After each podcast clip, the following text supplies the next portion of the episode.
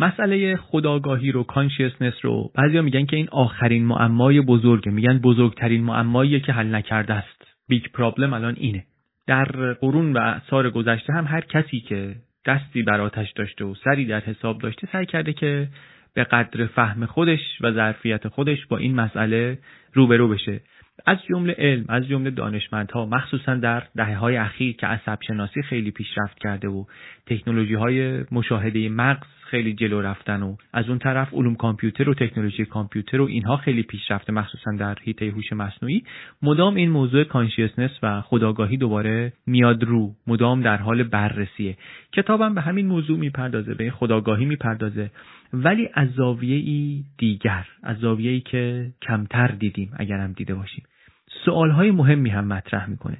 این کتاب کتاب ذهن های دیگر Other Minds یک تفاوتی داره با بسیاری از کتابایی که ما در بی پلاس معرفی کردیم. و اونم اینه که بیشتر از این که جوابی بده یا حتی جوابی پیشنهاد بده پرسش مطرح می‌کنه. هدفش اصلا اینه که سوال کنه سوال ایجاد کنه و کنجکاوی تازه ایجاد کنه. کارکردش برای ما از این جنس کتابا بود. نویسنده هم آقای گاتفری اسمیت گفتیم اول اپیزود استاد فلسفه علم اصلا زیست شناس نیست. کاری که اینجا می‌کنه اینه که بر اساس یک تحقیقاتی و مشاهداتی که درباره یک گروهی از جانوران انجام شده جانورانی که کلا بهشون میگن سرپایان سفالوپودز سوالهایی بپرسه که سوالهای مهمیه این سفالوپود ها سرپاها گروهی هستن از جانوران دریایی مثل اختاپوسا مثل ماهی های مرکب که یه سری ویژگی های خاصی دارن. یه مقداری از مثلا هم از همین سرپا بودنشون شروع میشه. یعنی سرشون انگار توی پاشونه مثلا. ویژگی هاشون اینطور که مثلا ویکیپدیا میگه میگه بدنشون متقارنه یه تعدادی بازو دارن دست دارن انگار که این طرف و اون طرف میره کله مشخص و مهمی هم دارن.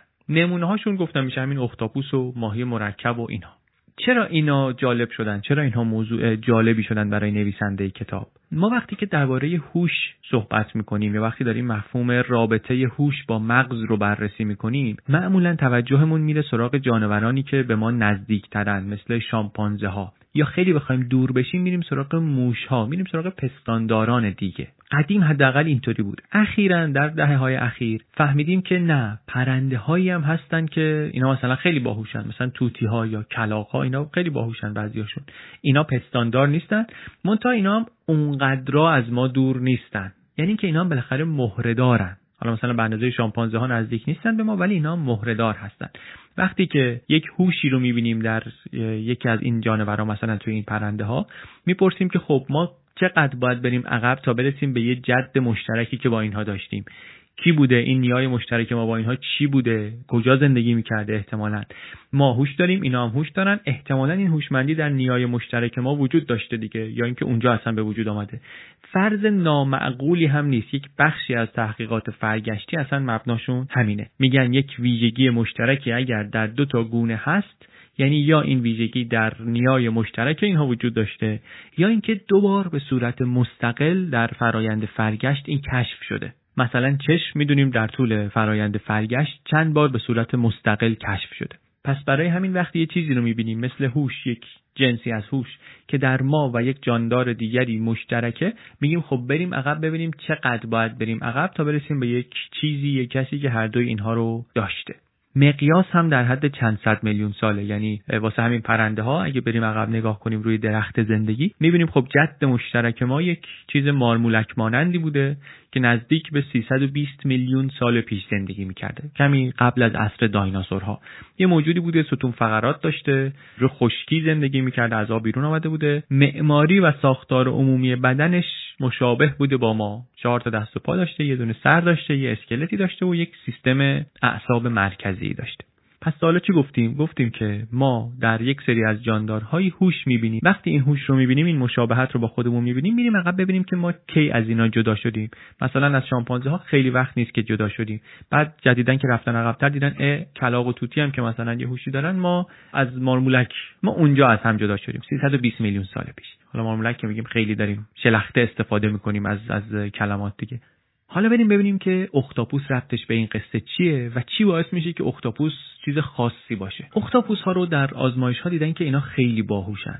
هم اختاپوس ها هم بعضی دیگر از این سرپایان. وقتی میگیم باهوشن یعنی چی؟ یعنی اینها یک جاهایی توانایی حل مسئله از خودشون نشون دادن. مثلا می‌تونن در بطری باز کنن. یا حتی میگه که بعضی وقتا گذاشتنشون توی ظرف دربسته ای مثل یه شیشه مربایی بزرگ از تو تونستن در اینو باز کنن. در بطری باز کنن یعنی در شیشه مربا باز کنن هم از بیرون هم از تو. یا مثلا میگه که افراد رو می‌تونن تشخیص بدن. یعنی گروه های محقق مختلفی گفتن که توی آزمایشگاه بوده که اختاپوسی از یکی از اعضای این تیم خوشش نیاد و با این مثلا همکاری نکنه یا این اصلا رد میشه آب بپاشه بهش ولی مثلا به بقیه آب نپاشه.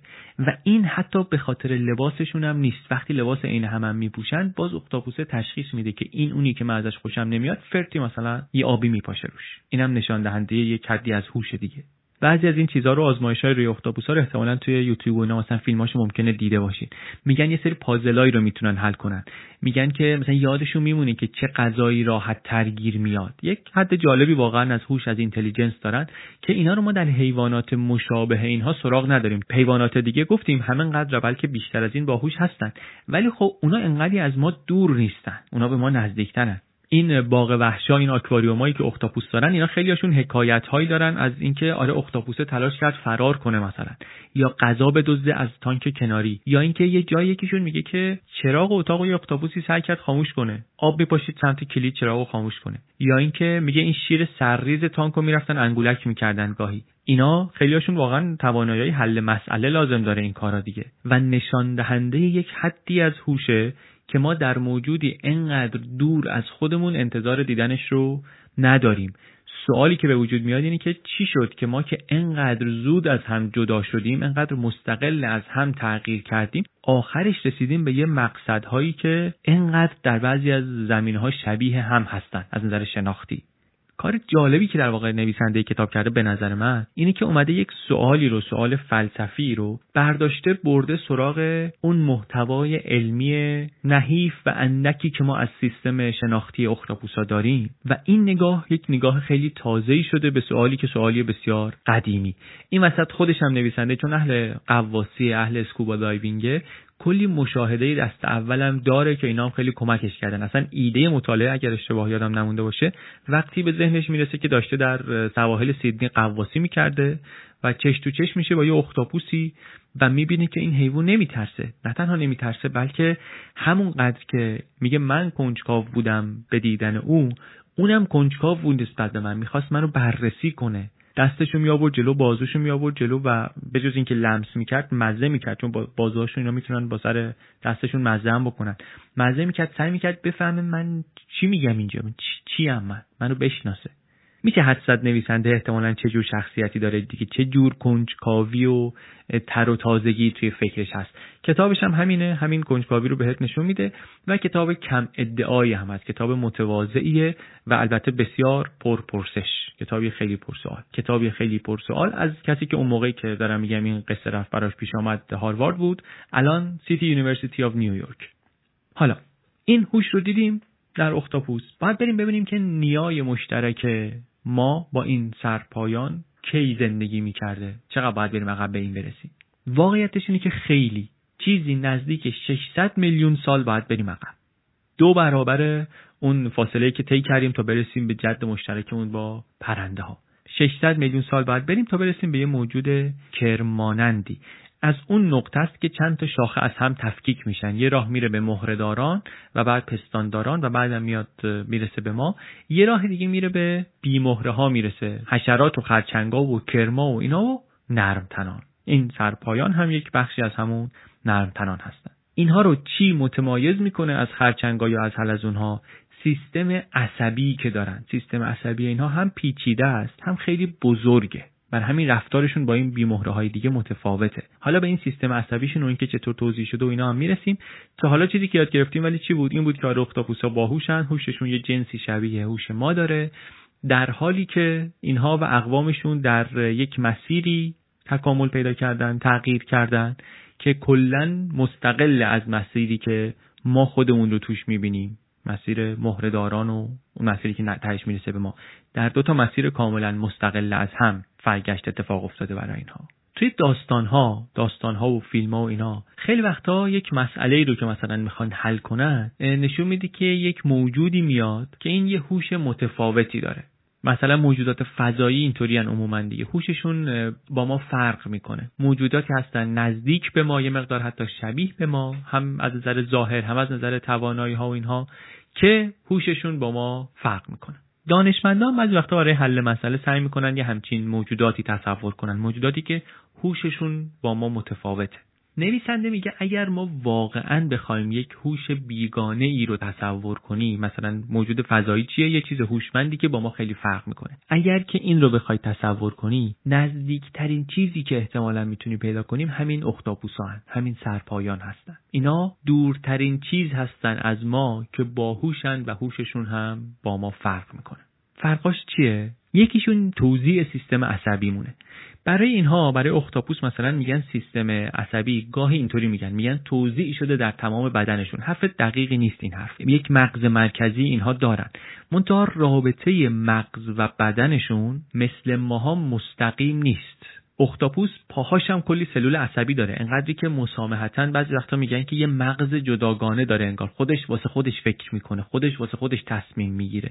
تو آزمایش هم که کردن اینو دیدن که آره مستقل نیست واقعا پاش از مغزش. منطقی هم هست دیگه. بالاخره یه حدی از هماهنگی بین این چند تا پا باید وجود داشته باشه. منتها یه کارایی رو خودش می‌کنه. کنترل مغز روش کامل نیست. مستقیم هم نیست. مثلا ما یک مداد می‌خوایم از رو میز برداریم مداد رو می‌بینیم. مغزمون حرکات عضلاتمون رو هماهنگ می‌کنه که دستمون با اون دقت و سرعتی که لازمه بره.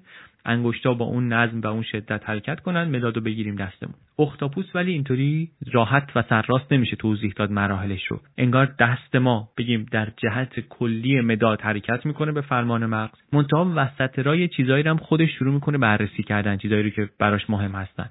مثلا جنس میز رو مزه سطح میز رو اینا رو هم می‌گیره اطلاعاتش رو. واقعا هم گفتیم با این دستاشون حسگر مزه داره. هم لامسه داره هم چشایی داره انگار. مزه می‌کنه. سطح که داره میره سر را مزه می‌کنه. اونو دیگه خود دسته واسه خودش می‌کنه.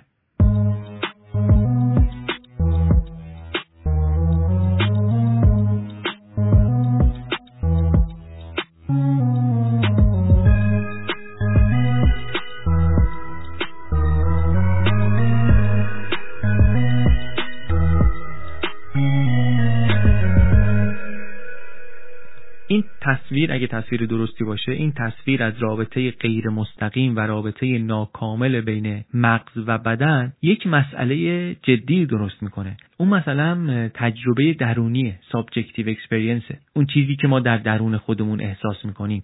نویسنده میگه ما حتی وقتی که داریم روی موجودات دیگه کار می‌کنیم وقتی که موضوع کارمون موضوع فکرمون تجربه درونیه معمولا کاری که می‌کنیم اینه که خودمون رو می‌ذاریم جای اونا. اونجوری که خودمون تجربه می‌کنیم رو حالا میایم یه هوا ساده ترش می‌کنیم فکر می‌کنیم اونا هم اینطوری تجربه می‌کنن یه چیزی رو. این کار ممکنه کار درستی هم باشه.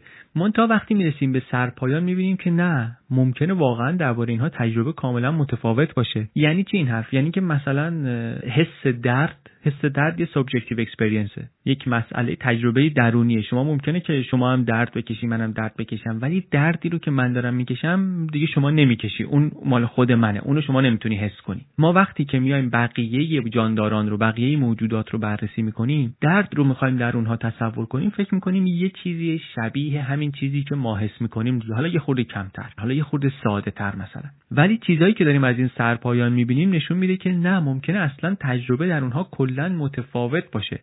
دنیا اصلا در نظر اختاپوس ممکنه با اون چیزی که ما تجربه می‌کنیم خیلی فرق کنه. یه چیزایمون شبیه همه مثلا چشمامون خیلی به هم شبیه. چشم اونا هم مثل چشم ما ساختارش مثل دوربین عکاسی یه لنزی داره قابل تنظیم.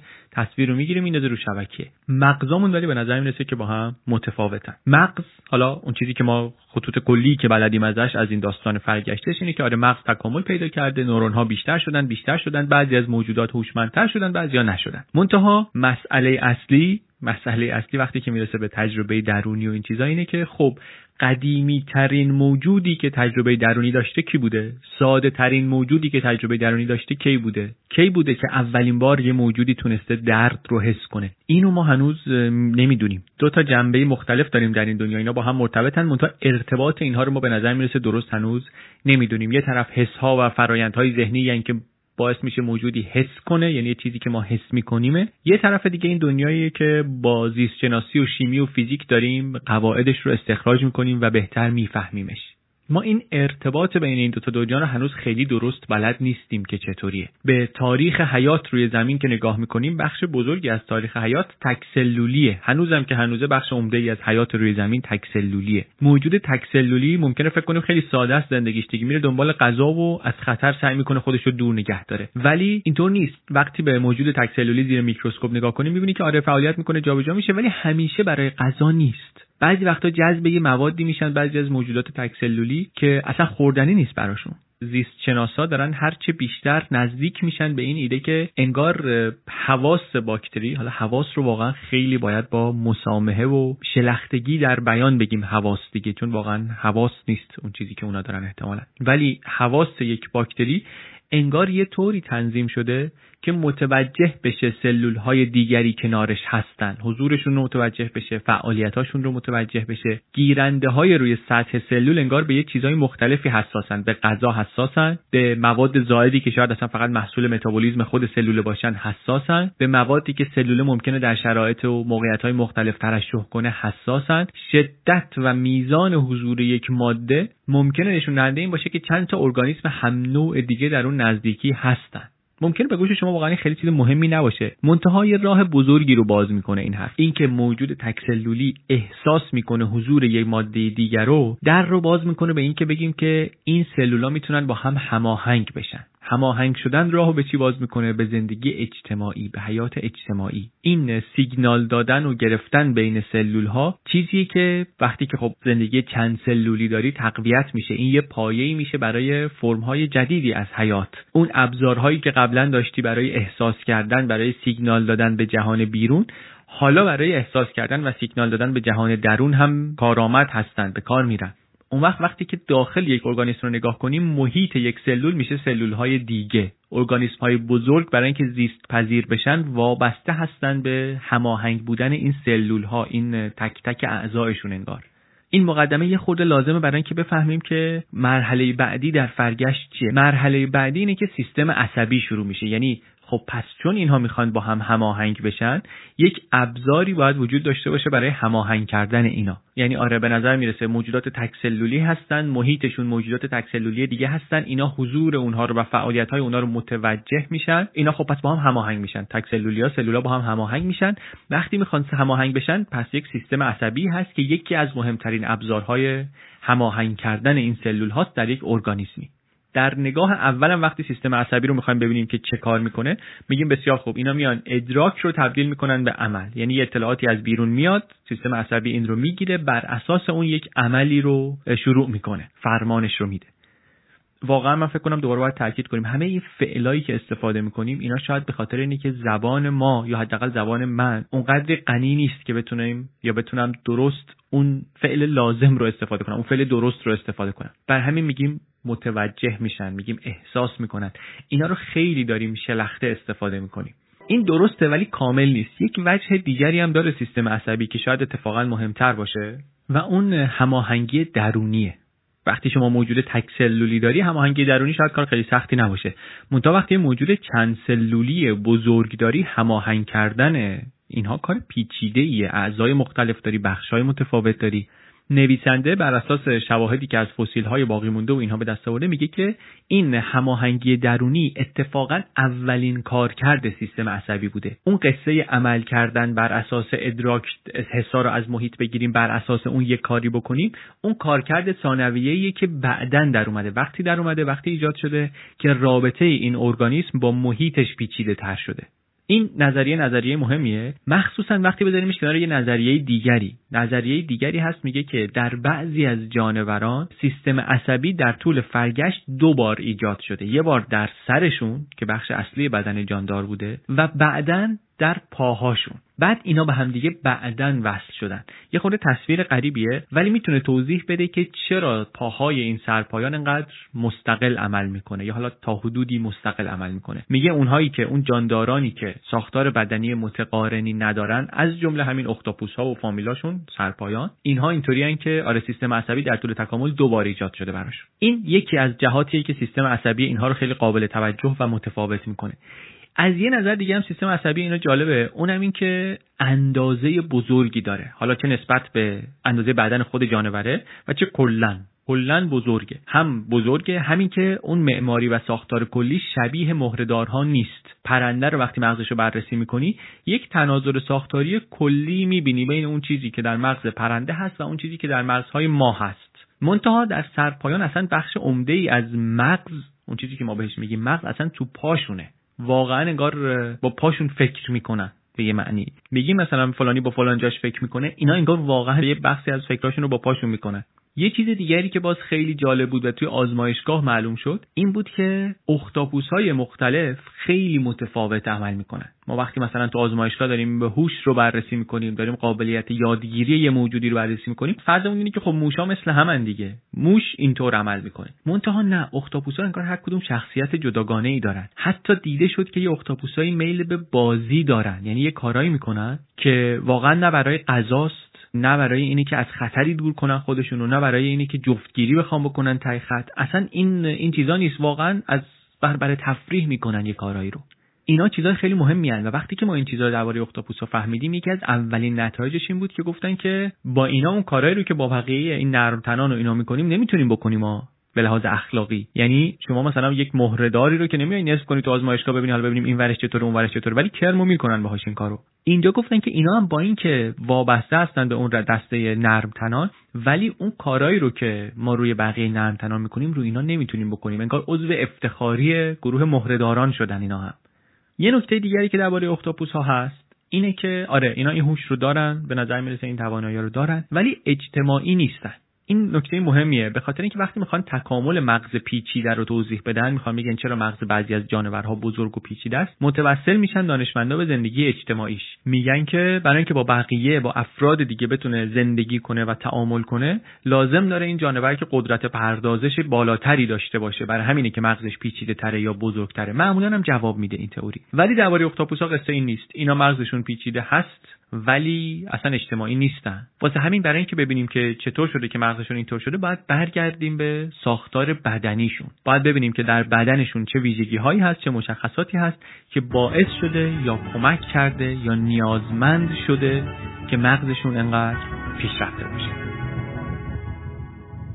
یک توضیح خوبی که نویسنده مفصلا بهش می‌پردازه اینه که وقتی بدن یک موجودی مقیده یعنی یک محدوده حرکتی مشخصی داره این کنترلش راحت تره یعنی چی؟ یعنی مثلا دست و پای ما اینا مقیدن. مفصل دارن مفصل بالاخره در یه جهت های مشخصی می‌تونه بچرخه یا باز و بسته بشه و در جهت های خیلی زیادی نمی‌تونه. شما دستت یه کارهای زیادی هست که نمی‌تونه بکنه درسته؟ یا پات. اختاپوسا ولی اینطوری نیستن. اینا تقریبا هیچ بخش سفت و سختی در بدنشون نیست. این هم بهشون یک فرصتی میده هم براشون یه مشکلی ایجاد می‌کنه. فرصتی که براشون ایجاد می‌کنه اینه که خب وقتی شما دست و پات به هر طرفی می‌تونه حرکت کنه از هر نقطه ای می‌تونه به چرخه امکان حرکتیت نهایته همه جا می‌تونی بفرستی دست و پا رو. منتها مشکلش اینه که خب یه همچین سیستمی با این همه درجه آزادی کنترل کردنش کار خیلی سختیه. و تازه حواست باشه که اینا رو باید با بقیه بدن هم هماهنگ کنه و ضمن اینکه یکی دوتا دستم که ندارن که. اینطوری که فکر کنی می‌بینی که واقعا اینا مغز پیچیده ای می‌خوان. راهی که فرگشت برای حل این مشکل در اختاپوس ها پیدا کرده حالا اختاپوس میگیم اختاپوس ها و اقوامشون دیگه. این است که سیستم کنترل مرکزی رو ول کرده. گفته آقا بسیار خوب این سیستم کنترل مرکزی رو داریم ولی این بخش های مختلف هم هر کدوم یه حدی از آزادی عمل رو باید داشته باشن. یه نوع سیستم فدرالی داره انگار. یه کنترل مرکزی هست مخصوصا در لحظات خاص موقع شکار موقع فرار ولی این کنترل همیشگی نیست. این کنترل کامل نیست. این باز دوباره سرفصل یک موضوع خیلی مهمیه که این محدودیت های جسمی چه تأثیری دارن روی درک ما از جهان. و این حالا داره توی هوش مصنوعی خودش یه مقدار نشون میده. جاش اینجا نیست اینجا بهش نمی‌پردازیم ولی اونم سرنخ خیلی جالبی اگه کسی دوست داشت می‌تونه اون رو هم بگیره بره جلو. برگردیم به قصه خودمون. قصه خودمون بود که سیستم عصبی اینا چطوریه و چرا اینطوریه. تا جایی که فهمیدیم اینه که آره خیلی منعطف هستن هم بدنشون خیلی منعطفه هم رفتارشون خیلی منعطفه. کارهای عجیبشون رو چند تاشون رو گفتیم ولی بیشتر از ایناست واقعا. تا یه حدی شخصیت دارن برخلاف حیوانات ساده آزمایشگاهی دیگه رفتارشون فرد به فرد تغییر می‌کنه. اصلا فرد داریم استفاده می‌کنیم برای اختاپوس. خیلی حرفه و واقعا باید به اینا توجه کرد. داریم دو صحبت از شخصیت می‌کنیم. درباره یک یک اختاپوس داریم میگیم با اختاپوس دیگر انقدر فرق می‌کنه. گاهی حتی یه حرفی که می‌زنن اینه که اینا نیاز داشتن به اینکه هماهنگی پیچیده ایجاد کنن بین اعضای زیاد و منعطفشون و برای همین سیستم عصبی پیچیده ای درست شد و حالا که این سیستم عصبی خیلی گسترده شد یک سری توانایی های ناخواسته دیگری رو هم با خودش آورد. شاید بعضی میگن رفتارهای عجیبی که اختاپوس ها دارن نتیجه پیامدهای ناخواسته تکاملیشون باشه. اینم باز در جای خودش به نظرم حرف جالبیه. منتها چیزی که از همه برای ما جالبتره احتمالا مقایسه است دیگه. مقایسه برای مایی که واقعا تخصصمون نیست و چیزی نمی‌دونیم. یه چیزی که خیلی جالبه این مقایسه کردن خودمونه با اختاپوسا. ما خب از جهاتی خیلی شبیهیم و از جهاتی هم عمیقا متفاوتیم.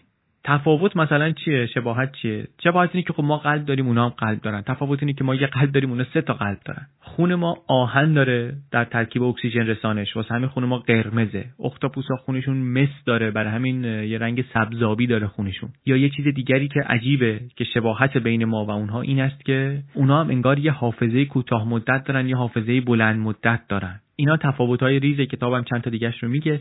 ولی مهمتر از همه اینها به نظر می‌رسه که تمایزی که ما با اونها داریم به سیستم عصبی به ساختار سیستم عصبی و رابطه سیستم عصبی با اعضای بدن. چند تا از نمونه هاشو گفتیم. نمونه های عجیب تری هم داره این رابطه سیستم عصبی با اعضای بدن. مثلا میگه که خیلی از سرپایان همشون نه ولی خیلی هاشون رنگ پوستشون رو می‌تونن عوض کنن. بعد این کار رو هم خیلی سریع می‌کنن هم خیلی دقیق می‌کنن هم خیلی متنوع می‌کنن. جانداران دیگری هم هستن که تغییر رنگ دارن ولی هیچ جا شما به قدرت سرپایان نمی‌بینی این توانایی رو. هم سرعتشون هم تنوعشون. مثلا میگه کاتلفیش کل بدنش انگار یه اسکرینه. که مدام الگوهای متنوعی میان انگار مثلا پخش میشن روش اصطلاحا. بعد اینطوری هم نیست که یه سری تصویر باشه. نه. یه الگوهای پیوسته ای هستن یه الگوهای متحرک هستن مثل ابرای توی آسمون اینا حرکت می‌کنن. خیلی موجود عجیبی. حالا فیلم های اینم هست. شاید تو اینستاگرام هم گذاشتیم که بتونید ببینید. واقعا موجود عجیبی. آفتاب پرست دریا هم بهش میگن. ولی واقعا اون رنگ عوض کردنی که این داره کجا رنگ عوض کردن آفتاب پرست کجا؟ پوستش چند لایه است؟ یک لایه خارجی داره که محافظ انگار بعد زیر این لایه پر از یه چیزایی شبیه کیسه های رنگی. یک سلولایی هستن کیسه های رنگی دارن که اینا رو مغز با یه سری عضلاتی کنترل می‌کنه. پیچ و تاب میده به این کیسه های رنگی رنگ پوست عوض میشه. معمولا هم میگن هر جانوری سه تا رنگ مختلف داره تو این کیسه های سلولیش تو کاتلفیش میگن قرمز و آبی و یک نوعی سیاه قهوه‌ایه. منتها وقتی فیلم ها رو ببینین می‌بینین. می‌بینین که اصلا رنگای دیگه تولید می‌کنه. با این ترکیب رنگی که ما داریم میگیم سبز نمیشه درست کرد ولی اینا درست می‌کنن. این رنگا رو انگار در لایه زیرتری از پوستشون درست می‌کنن. اون لایه نور رو باز میتابانه. انگار یه سطح آینه کاری شده باشه. بعد این وسط این نوره هی میره میاد می‌خوره به این سطح می‌خوره به اون سطح. یه سری رنگا جذب میشن یه سری رنگا برمیگردن. رنگا عوض میشه رنگای جدید تولید میشه. بعد این رنگا الکی فقط برای قشنگی هم نیست. بعضی وقتا مثلا برای دفاعه بعضی وقتا برای حمله است. بعضی وقتا میگه برای اینکه هیپنوتیزم کنه مثلا شکارشون رو. بعضی وقتا میگه نقش ارتباطی داره مثلا موقع جفتگیری. بعد عجیبتر از همه اینا واسه من اینه که میگه که حیوانه نشسته داره استراحت می‌کنه بازم رو بدنش یه طرحهای رنگایی میاد. انگار انگار یک انعکاسی از چیزایی که داره تو مغزش میگذره. بعد هم این رنگا و طرحها در جانور به جانور متفاوته. همین که برای یه جانور در روزهای مختلف متفاوته. نویسنده میگه که من یه مدتی داشتم این حیوانات رو در زیستگاه طبیعیشون مشاهده می‌کردم و این طرحها این رنگا اینا شخصیت دارن انگار. از روی همینا نویسنده میگه من واسهشون اسم گذاشتم به خاطر اینکه یادآور آرتیست های مختلف بودن یا الگوهای مختلف بودن واسه من.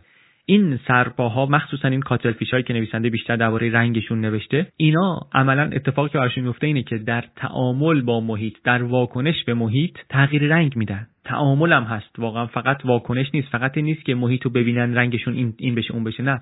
می‌خوان یه کاری بکنن رنگشون عوض میشه. بعد تازه می‌دونید این کجا عجیب تر میشه؟ اینجا که اینا تقریبا کور رنگن این سرپاها تقریبا همشون کور رنگن یعنی اینا که این همه رنگ تولید می‌کنن احتمالا خودشون تفاوتاشون رو درست نمی‌تونن ببینن. هم از رفتارشون می‌فهمیم که کور رنگن هم از نظر فیزیولوژیک می‌فهمیم که کور رنگن یک سیستم تشخیص رنگ باید یک عنصری یه عامل یه چیزی در چشمش داشته باشه که بتونه بین میزان روشنایی و رنگ تفکیکی ایجاد کنه.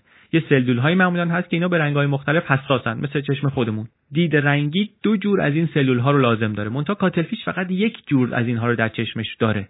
آزمایش هم که می‌کنن می‌بینن که اینا ظاهرا نمی‌تونن بین دوتا جسمی که عین همن فقط رنگاشون با هم فرق می‌کنه تمایزی قائل بشن. طبیعتا سوالی که بعدش پیش میاد اینه که اگه اینا رنگو تشخیص نمیدن چطور با این همه رنگ کار می‌کنن پس؟ و توضیح هایی که پیشنهاد میشه الان براش اینه که شاید اینا می‌تونن با سایه های رنگی شاید با تفاوتی که در روشنایی رنگ ها هست شاید اینا هست که کمکشون می‌کنه که تشخیص بدن بین رنگ ها رو. منتها اینم باز واقعا همه چی رو توضیح نمیده. میگه یه جاهایی هست پشت سر حیوان یه رنگه بعد جلوی بدنش رو با اونی که پشت سرشه هماهنگ می‌کنه. این اصلا واقعا نمیشه توجیهش کرد با این داستان انکاس و اینها.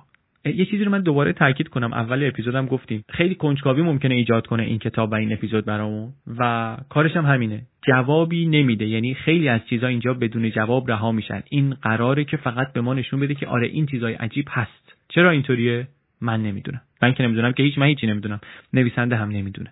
تازه اگه فکر می‌کنید اینایی که گفتیم کم عجیب بوده یه چیز عجیبتر اگه می‌خواید درباره همین کاتل فیشا بشنوید اینه که حتی وقتی که پوستشو می‌کنیم یعنی پوستشو از بدن جدا می‌کنیم بازم اینا به نور حساسیت دارن واکنش نشون میدن. میگیم کور رنگ به یک معنی ولی انگار از اون طرف واقعا با همه بدنش داره می‌بینه. حالا باز دوباره داریم ما میگیم می‌بینه ولی دیدن اون مصدری نیست که معنی رو اینجا برسونه. ما داریم چیکار می‌کنیم؟ داریم سعی می‌کنیم با یک خداگاهی که قریب است با این دنیا این دنیا رو توضیح بدیم. داریم یه چیزی رو توضیح میدیم که با تجربه ما و با خداگاهی ما کاملا متفاوته.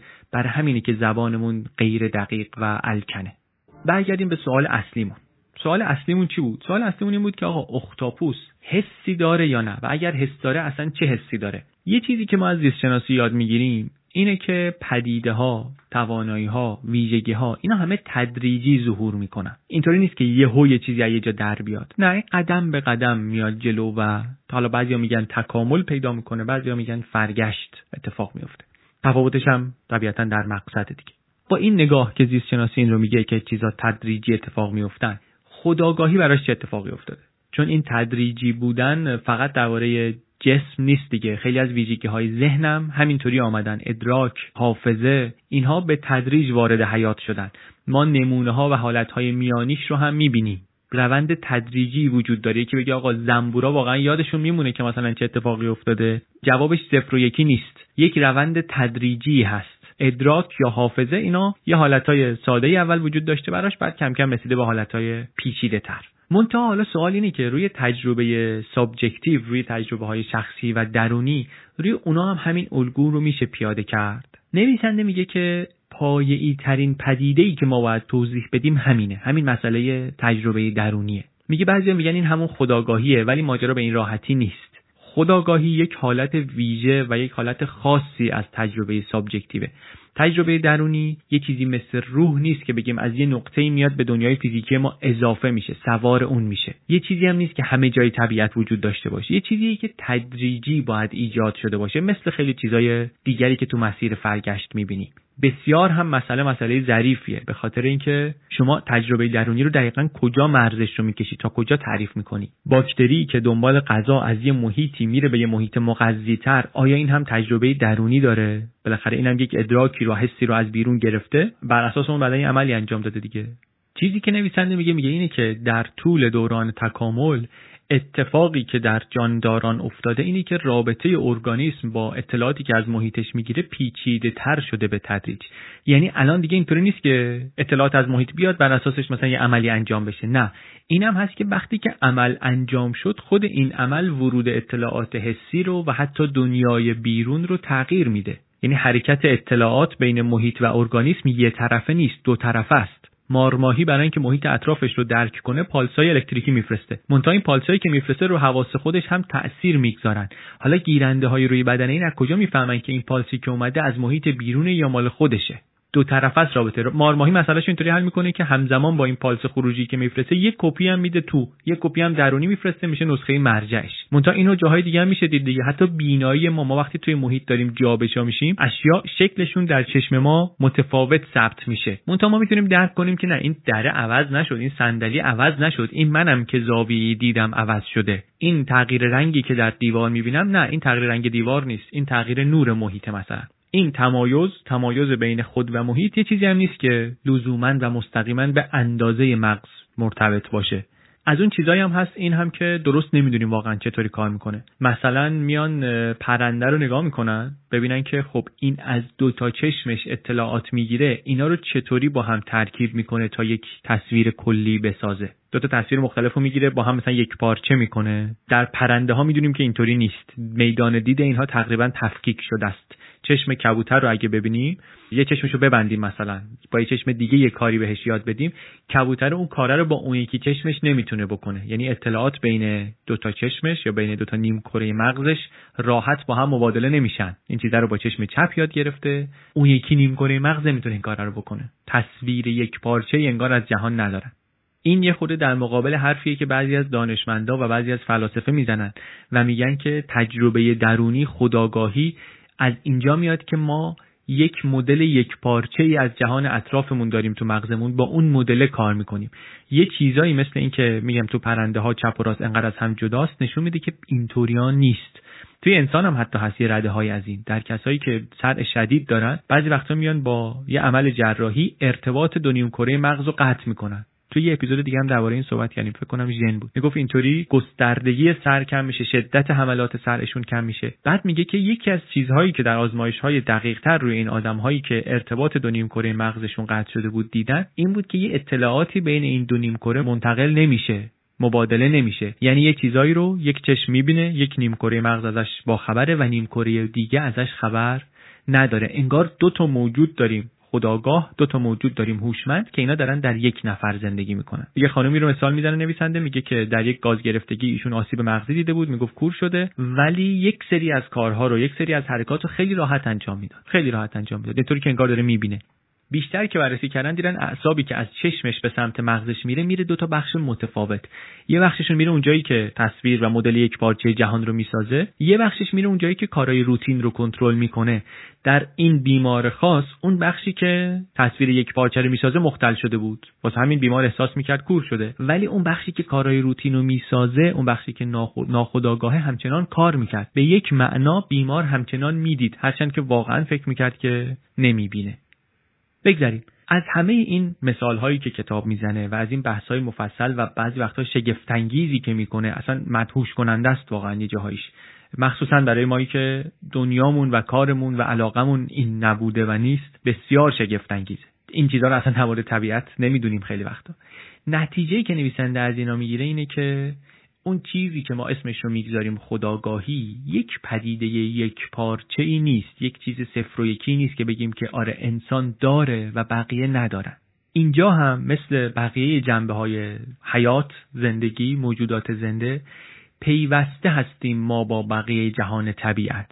بجز این خود این خداگاهی اجزایی داره بخشهایی داره سیستمهایی داره و اصلا در طبیعت نه تنها شما اینو در درجات مختلف می‌بینی از تکامل یافته تا تکامل نیافته تر بلکه اینو در مدل‌های مختلف می‌تونی ببینی در حالتهای مختلف می‌تونی پیدا کنی. کاری که داره نویسنده می‌کنه اینه که چشم ما رو به این باز کنه. دنبال اینه که در واقع کیه که شبیه ماست. در این دنیای بزرگ کیه که شبیه ماست؟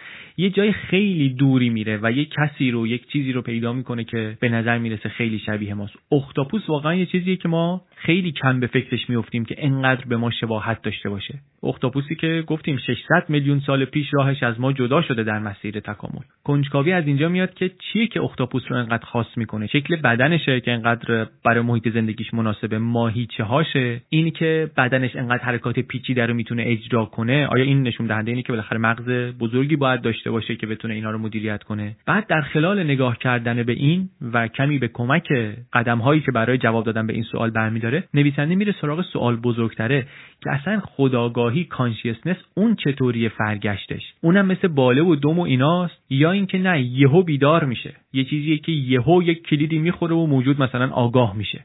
موضوع consciousness خیلی هم مرغ و تخم مرغی دیگه سوال هایی که دورش هست. فلسفه و روانشناسی اینا هر کدوم جوابهایی دارن برای این سوال که ما چی شد که آگاه شدیم. چی شد که آدمیزاد فهمید که کیه و چیه در این جهان؟ بعد سوالی میشه که خب اگر اینه همین جوابا برای اختاپوس هم صادقه. ما خودمون رو خیلی تحویل می‌گیریم. خیلی ما هوش‌های دیگر رو با خودمون میسنجیم و موجودات دیگری رو که می‌بینیم میگیم که آره اینم به نظر می‌رسه این سطح از هوشی رو که ما داریم اینم تا انقدرش رو داره. حالا در برخورد با اختاپوسی که می‌فهمیم جنس هوشش اینطوریه سوالی که پیش میاد اینه که آیا تجربه اینم از دنیا شبیه ماست اصلا درسته که ما احساسات خودمون رو بیایم پروژکت کنیم روی اختاپوس مثلا درد رو. اشاره کردیم البته گفتیم اختاپوس اجتماعی نیست. جز برای جفتگیری معمولا سراغ هم نمیرن. عمرش هم عمر کوتاهیه. چهار سال عمر برای چنین حیوانی واقعا خیلی کمه. برای همین که اجتماعی نیست و عمرش کمه خیلی نمی‌تونه چیز زیادی یاد بگیره انباشته تجربه داشته باشه. یه چیز حاشیه‌ای که باز میشه اینجا بهش فکر کرد اینه که خب اگه با فقر ارتباطی اگه با فقر ارتباطی مغز می‌تونه انقدر پیشرفت کنه شاید نقش زبان در توسعه مغز اونقدری که ما فکر می‌کنیم نیست واقعا. اختاپوسا مثل حشرات مثل زنبورا اینا با هم دیگه تعاملی ندارن ارتباطی ندارن. واقعا شاید در توسعه مغز زبان اونقدری که بعضی وقتا فکر می‌کنیم نقش نداره. اینها و بسیاری سوالهای دیگه نکاتی هستن که کتاب بهشون دست می‌زنه. یه کوچولو شروع می‌کنه دربارهشون صحبت کردن بعضی البته مقدار بیشتر. و البته چیزایی رو هم خیلی بهش نمی‌پردازه. مثلا درباره اخلاقیات مطالعه کردن این موجودات موجودی که به نظر می‌رسه خیلی خداگاهه خیلی صحبت نمی‌کنه. یا حتی درباره اخلاقیات خوردن یه همچین چیزی یه چیزی که انقدر آگاه به خودش درست خوردنش یا درست نیست.